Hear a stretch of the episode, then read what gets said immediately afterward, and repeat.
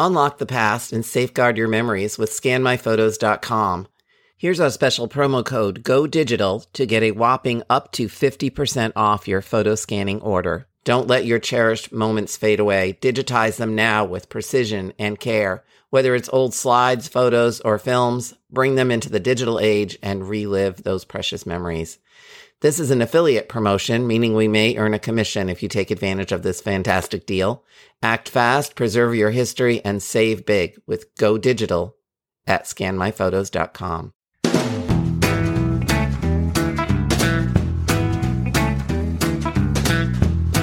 Hi, I'm Maureen Taylor, the photo detective. I really love family photographs. All of them. From the mystery images you find in shoeboxes and albums to the pictures you snap with your digital devices. No mystery is too small. A simple question about an image can lead to new stories of your ancestors. This means you can count on me to help you identify the people in them, offer solutions for preserving and organizing them, and yes, even guide you in the various ways to gather and share picture stories with your relatives.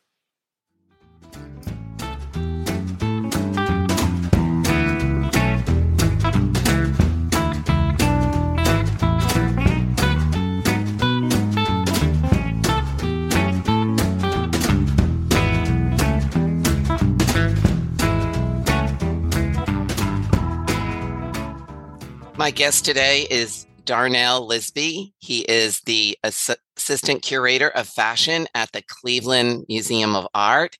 Darnell, thank you so much for joining me today on the Photo Detective. Tell us something about yourself. What does an assistant curator of fashion do at a museum? Well, thank you so much for, for, for having me. So I'm the museum's first fashion curator. And so my role is to obviously illuminate the around the history of fashion, but in this capacity, working at the Cleveland Museum of Art, which is a comprehensive art museum and has a comprehensive art collection.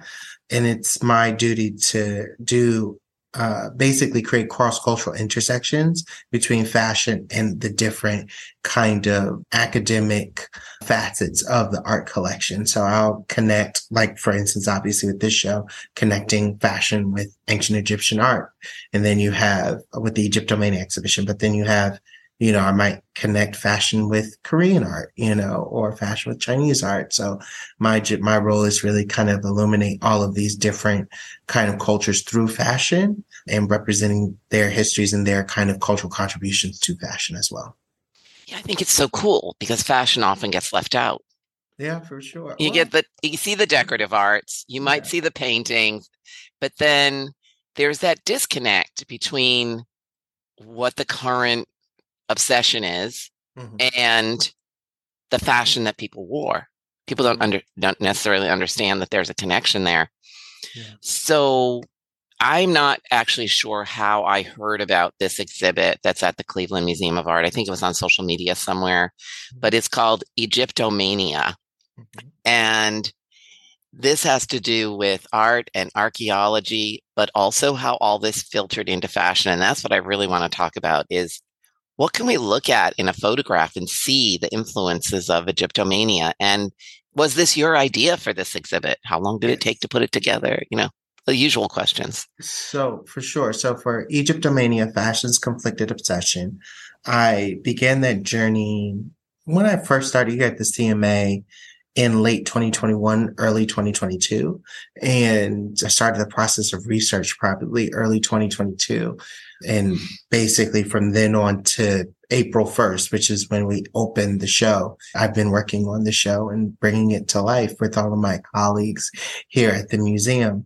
And so, you know, I guess a lot of the research throughout the uh, show was really kind of different rabbit holes. So you kind of have to control yourself as a curator so that you're not veering off too many rabbit holes and too many paths. But I certainly found myself in a few that helped me illuminate really that connection and narratives that you can trace from Egyptological research into Egyptomania and then into fashion.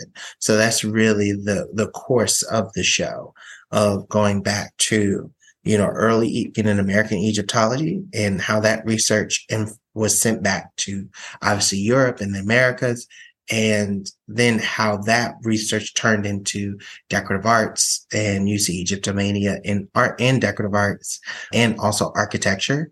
Obviously, like things like as simple as like an obelisk, right? Like our Washington Monument to, you know, the interiors of homes. I have a reproduction of the Rockefeller home, a salon in the Rockefeller home that the Brooklyn Museum actually is, that is actually open to the public to see at the Brooklyn Museum in their period rooms where Rockefeller obsessed with Egyptomania. So he had wallpaper, an entire room dedicated, the furniture dedicated to Egyptology. And then his obelisk here in Lakeview Cemetery is also this highlight Egyptomania being consistent in Rockefeller's life. And so those are just two examples, but I have other decorative arts from our CMA collection, including a jazz bowl by Schreckengost that with this blue faience coloring is certainly owed to the obvious like blue faience used within in ancient Egyptian art and jewelry and day-to-day materials. So we see blue faience used quite a bit in ancient Egyptian daily life. And so we've interpreted that into something, well, Schreckengost did into the blue jazz bowl in the particular jazz that we have in the exhibition is the one that Eleanor Roosevelt actually gave to her husband when he won the governorship in New York. So it's, it has all these ties to, you know, really the Art Deco movement and bringing that story in as well. And obviously the big jazz age. And certainly during that time after King Tut's discovery in 1922, we then see fashion really taking off with Egyptomania and Egyptian art as its primary staple inspiration, equating that usage of, usage of ancient Egyptian art as a source of elegance and sophistication. And so if we think about the photographs of the 1920s, sure. Right. Mm-hmm. So the discovery of King Tut, 1922. Yep. Great. Suddenly everyone's interested yep. in everything Egypt. It's fascinating to everyone. Mm-hmm. This reminds me of that scene in The Devil Wears Prada where Anne Hathaway's character says, but it's just a belt. Yeah. And then everyone says, it's just a belt. No, not so much. It's this, it's this, you know, tracing the yeah. roots of it all the way back. And then suddenly you're going to be wearing it. Mm-hmm. So the same is true for all fashion, but Egyptomania, what might we see as an influence in fashion other than like scarab jewelry i'm sure made an oh, appearance. oh, so much. You see so many references to, to floral representations that we see depicted in ancient egyptian art right? Designers and design houses often look to like the representations of reeds and lotuses. We often see some sort of deity or royal regalia often incorporated in fashion. I have because the story continues into contemporary fashion and how it's remained a staple in fashion design as a as a primary inspiration. So a lot of designers also use references to ancient Egyptian dress and how that's represented in art. So, you know, but how would that translate into everyday fashion? What would it what would it look like? What would people have worn? Would it have trickled down to well, the average person or just be high fashion? Certainly in the 1920s and 30s, so in the early part of the 20th century, when ancient Egyptian kind of Egyptomania fashion was certainly getting that like first wind or really the biggest wind, it was certainly luxury but you did have people make different interpretations because a lot of that time people had their own dressmakers still, and you might have had the dressmaker add a little Egyptomania esque something to your wardrobe. So that was in day to day wear, but it certainly was reserved really for formal occasions, really kind of those settings. You weren't really wearing like Egyptomania inspired fashion to like work. Like that was like, it was really reserved for certain environments like cocktails or going to the bar, going to a party or evening event. So in terms of color, it would yeah. be gold Oh, everything. Everything gold. Green, also that blue. that blue, that Egyptian blue. Yep, that blue Egyptian blue, like that very deep green that you like uh, uh, breeds. The orange. lotus, lotus yes, flower, yellow. So you'll see some yellow. You'll see some white. It it, it wasn't really there wasn't any kind of relegated colors per se, but it was just really kind of using your own interpretation based on your fascination of ancient Egypt. Now, what about jewelry? Oh, tons of it. like I can think of I my mom gave me this necklace and I I wore it for years and it's this big gold collar. Mm-hmm. And now that I see the exhibit, I'm like that that's got to be related to Egyptomania. You know, sure. I can see that on a, you know, a, a King Tut statue. Yeah, the uh, collars. Yeah. Yeah, yeah. So broad collars in ancient Egyptian culture were usually reserved for aristocracy and those who can afford those big, big necklaces that we call broad collars. And they also help weigh the clothes down a little bit too, because you're, they wore linen. So it was a nice also kind of color element too. Like the linen, obviously, if you most of the linen at the time was either non it wasn't bleached or bleached. Like so that's what how they got the white linen the whiteness to linen. They bleached it or sometimes those who were laborers didn't. They had unbleached linen. It was very coarse.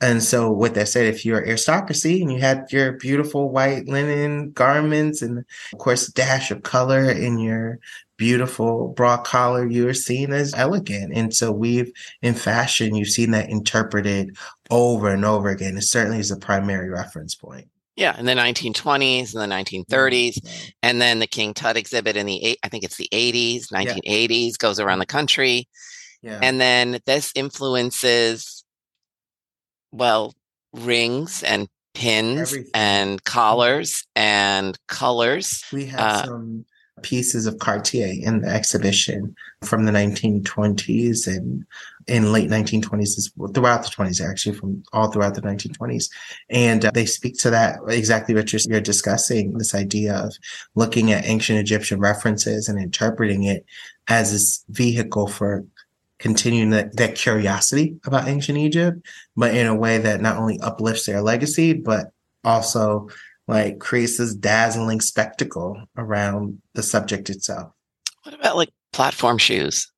Oh, I don't have any shoes in the show, but certainly I've seen shoes over the years that speak to Egyptomania essence throughout the 20th century. And then even recently, we, we weren't we weren't able to. Louboutin did a, uh, a kind of like an Egyptomania shoe recently, and he partnered with an artist who designed like the the the kind of motifs that were printed on the shoe. They were like very much hieroglyphic esque motifs. So yeah, we see it a lot. Yeah, you see it a lot. It just it never goes away. Never. yeah. And what about makeup? I mean, so makeup comes to yeah. You know, very popular in the 20s, right? Late 20s, you get the beginning of Maybelline and all of that. Mm-hmm. The smoky eye is is that Egyptian?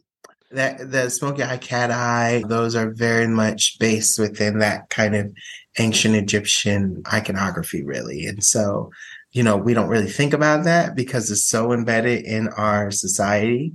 But certainly its foundations, we can see a certain correlation directly from the ancient Egyptians to today. And uh, we actually have a cosmetic vessel, an ancient cosmetic vessel in the show. And you can see the cosmetic vessel as two cosmetic vessels actually. And one of them you would have, there's like a small stylist that the Egyptians would have used to dip into the base and then put the galena on their eye. That's the black makeup. And it actually wasn't obviously just for style, but also for medicinal purposes.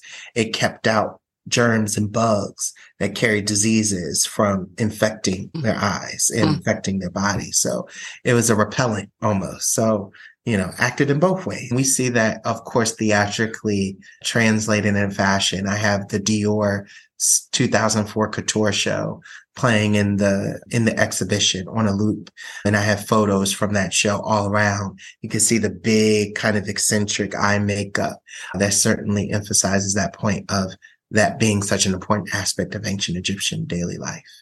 So, mostly what we've talked about are the influences on female fashion. Sure. But what about men? I mean, do we see any influence in what men are wearing in from all of this discovery in Egypt? Well, we don't uh, so you're talking about its translation into fashion, correct? Into fashion, right. So their work. So of course, this goes into a little bit of the politics of fashion in terms of like fashion being a very seen as a very woman's realm, which obviously is certainly discredit because men certainly participate and those who identify how they identify participate across the board.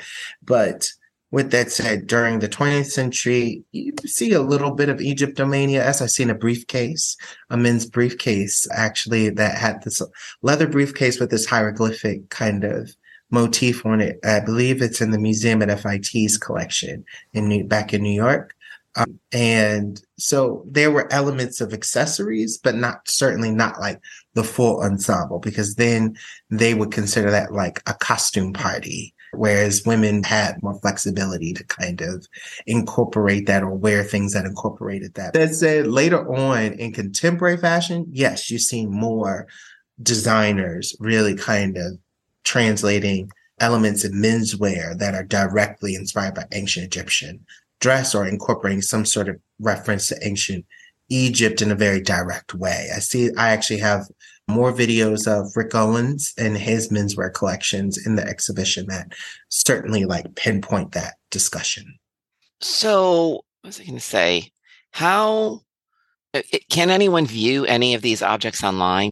We have a few objects online, but most of everything will have to be seen in person. In person. but I did recently do a live on the on the Cleveland Museum of Art's Instagram page, so you can really kind of see a glimpse upstairs of the upstairs gallery where the core of the Egypt Egyptomania exhibition lives. Because I actually curated out of the textile gallery here at the CMA, but then I also have what we call an intervention down in the Egyptian gallery. So there's a fashion with a few accessories in the Egyptian gallery as well. So I curated out of both of those two spaces, but I but for the Instagram live, it just shows the textile gallery. Uh, Perfect. So I can't wait to see it. We'll definitely link to it.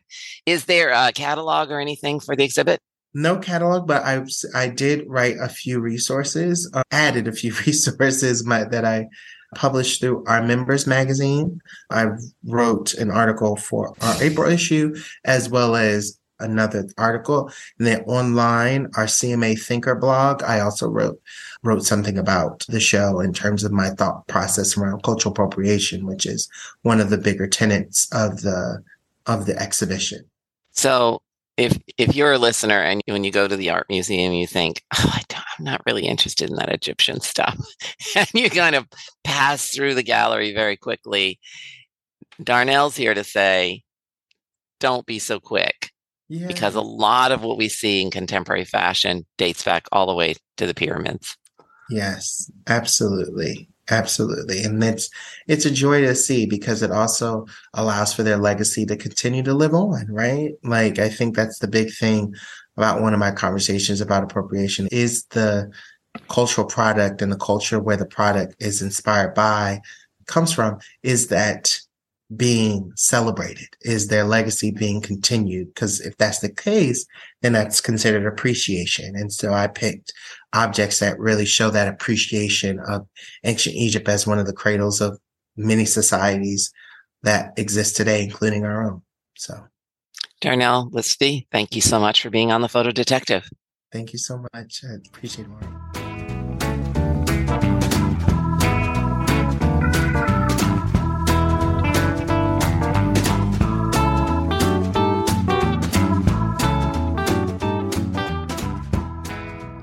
If you enjoyed this episode, please share it on social media, leave me a rating and a review. And if you know of a friend or family member who's also interested in family photographs, share this episode with them too. See you next time.